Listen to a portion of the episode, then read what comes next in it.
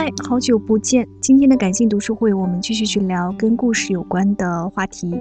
今天推荐的这本书叫《好剧本如何讲故事》，来自于美国的一个剧作家罗伯托宾，他同时也是一个小说家，不过他自己更喜欢称呼为“剧本医生”。他目前已经审阅过了五千多个剧本。我读这本书的时间会比较久，因为我觉得，如果你是一个对故事感兴趣的人，或者说对看电影这件事儿感兴趣的人，你透过这本书啊，可以知道百分之九十的好莱坞电影他们到底那个剧本是怎么写起来的。然后呢，如果你是一个有志于写剧本的人呢，这本书基本上他会手把手的教你每一个步骤是怎么去拆解，怎么把它写出来的，是会有非常细致性的指导。所以，如果你对这个感兴趣的话，那我就建议你去读。整本书了。那在我的感性读书会里面，我会就讲故事这个环节来做一些我的理解，看这本书是如何教我们去讲故事的。首先，我们来看一下作者的比喻，他是怎么比喻一个好的剧本的？他说，好的剧本啊，就好像一个酒杯，不管你这个酒杯里盛的是陈年的佳酿，还是年价的酒水，人们饮用的杯中酒，但是要喝的这酒。用的却是酒杯，所以啊，酒杯就是一个构造。没有酒杯呢，酒就会洒在地板上，让人无法喝到。所以酒杯是你的创造力是非常关键的事情。这就是一个好的剧本的重要作用。那么，一个好的剧本它大致要有哪些要素呢？作者认为会有七个要素。第一个是主角，那我想这个大家都明白，就不用解释了。第二个是主角的性格缺陷，第三个呢是有利于这个性格缺陷发生发展的一个故事环境，第四个与主角相对的就是一个反面角色，第五个呢是主角的盟友，或者说是他来对抗反面角色的这样一个盟友，第六个是改变主角人生的这样一个转折性的事件，第七个是危险。这里面最重要的一个元素是什么呢？就是主角的这样一个自身缺陷。作者说，所有的故事实质上都是在讲述一个主人公不得不克服的自身的缺陷，从而达到某个伟大的目标。可能关于主人公的性格缺陷，在之前你看故事或者看电影的时候，并没有完全关注到，你可能只是关注剧情的发展了。但是你可以仔细回忆一下。如果一个电影、一个故事在事隔多年，你依然久久难以忘怀，那必然是因为主人公他克服困难的过程，或者说他完成了一个什么任务，达到了更完美的自我的这样一个历程，吸引了你。我们举个例子来讲，很多灾难片，比如说龙卷风啊、地震啊，如果仅仅就是展示那个灾难的过程，不管是暴风雨或者地震是怎么去念。那都是不太会吸引人的。只有在灾难面前，人类克服了自身的恐惧、胆小、压抑、不信任种种，最终达到了更加完美的自己，重新走出心里的雾霾。那个过程，那个艰难的，最终获得胜利的过程，我想才是会让人印象深刻的部分。那个我们称之为人性，或者说是。角色的魅力。作者举了电影《洛奇》这样一个例子，这是一个拳击题材的电影，却获得了奥斯卡的这样一个奖项。嗯，那他是怎么获奖的呢？他就是非常典型的讲主人公克服性格缺陷的这样一个影片。主角洛奇呢，把自己定义为一个失败者，因为他的父亲呢告诉他就是一个笨蛋。由于这样一个性格的缺陷呢，洛奇终日游荡在费城的大街小巷。与黑社会的混混们混在一起，同其他的失败者到处晃荡。他没有浪漫的爱情，没有确定的未来，也从来不试图发挥自己拳击的潜力。洛奇的缺陷是什么呢？就是他缺乏一种自尊心。在他自己看来呢，这却是他最好的一个生活方式。这样他就不会让自己陷入到无法掌控的处境当中。因此呢，他从不刻苦训练。也安于如此，这样就好像证明他父亲对他的看法是正确的。他呢只在拳击的俱乐部打拳，与一些失败者竞争，这样他就心安理得的寂寂无名了。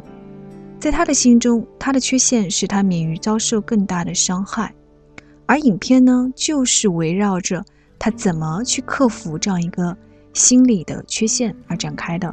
一些外部的事件打破了他想维持现状的这样一个可能性。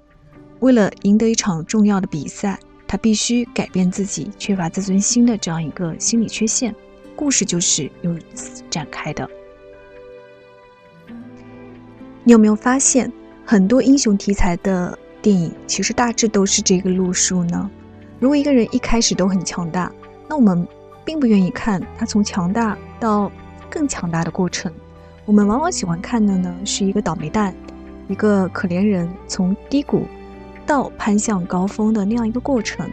那个你可以说是传奇，也可以说是自身的这样一个心灵力量的伟大。总之。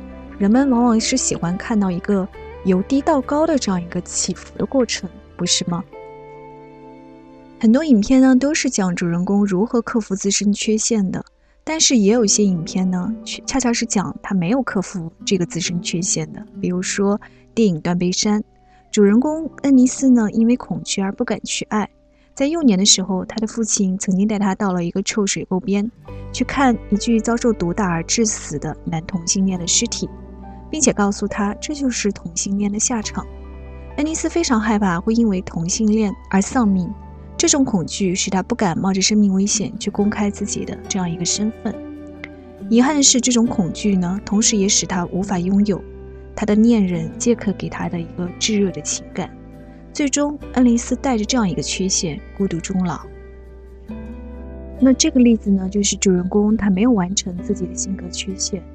很多的悲剧类型大致都是如此的，展现了这个过程，然后让你为主人公的这样一个性格所哀叹。我们中国有一句话叫做“哀其不幸，怒其不争”，说的就是可怜人。好的影片，好的悲剧，它就是给你了这样一个哀其不幸，怒其不争的这样一个性格缺陷的来由展现。正是这样，你才会产生这样的情感。不是吗？关于性格缺陷呢？我觉得作者在书中举的一个例子特别有意思，就是《泰坦尼克号》这部全球卖座的电影呢，在他的眼中呢，却是颇为瞧不上的。他觉得卡梅隆导演呢，并没有把这个电影，特别是女主角露丝的性格缺陷呢，写得非常的让人觉得幸福、打动人心。他说呢，在卡梅隆的这版电影里面呢。露丝看起来就像是一个傻瓜，因为她放弃了可以享用终身的财富、又帅又多心的这样一个未婚夫，而选择了一个在低层的顽劣的青年。这个人在经济上或者是在情感上完全没有任何东西可以给予他，而且他对他其实也不了解。在卡梅隆的这版故事里面，杰克呢年龄不大，不够成熟，无法提供真正的浪漫的爱。本质上呢，是一个不负责任的、没有文化的顽劣青年。他们如果在一起，注定是贫苦不堪的悲剧。所以作者觉得，究竟为什么露丝会选择一个玩世不恭、极其贫困、最大成就就是擅长吐痰的男孩呢？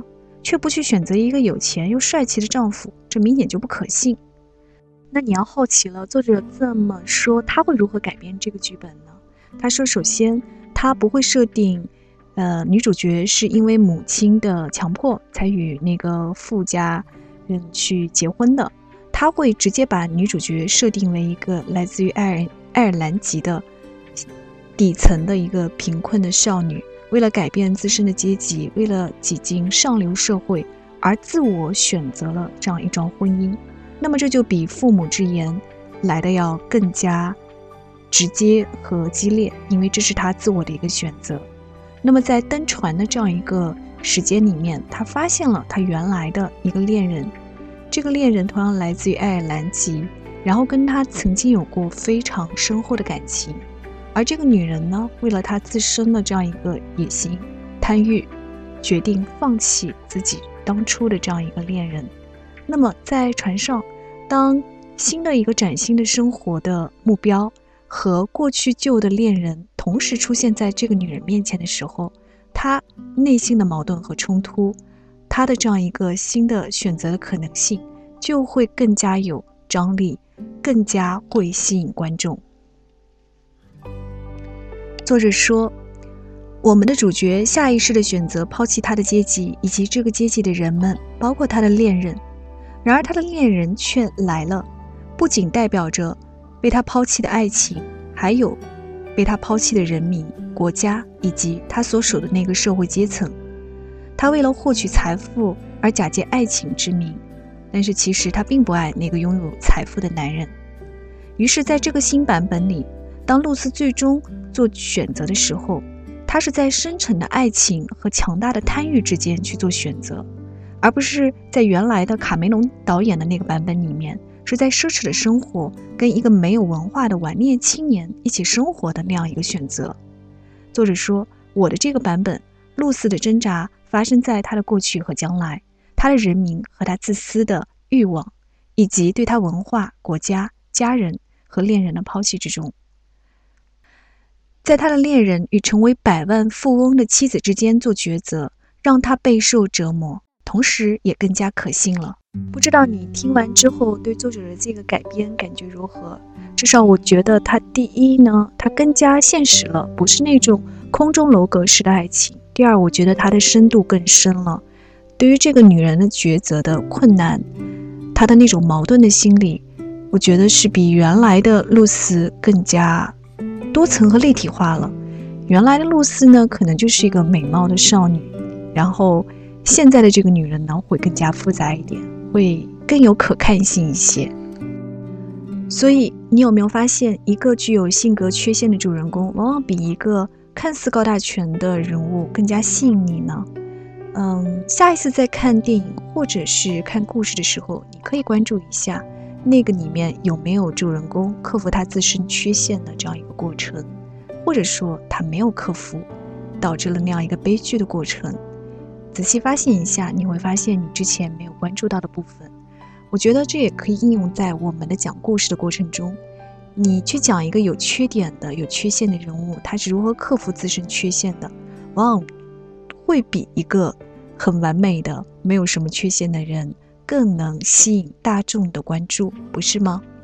下一次你可以去观察，或者去写一个生活中有缺点，但是很有意思，然后也克服了他缺点的这样一个故事，或者说是人物。我相信他一定会有观众的。坦白说，一个人的缺陷其实是很难克服的，不管是性格缺陷、生理缺陷，或者说是别的什么缺陷。而正是这样一个克服的过程，才构成了故事，不是吗？所以我觉得他还真是一个讲故事的秘籍呢。期待你可以用起来。我是文熙，我们下一次的感性读书会再见。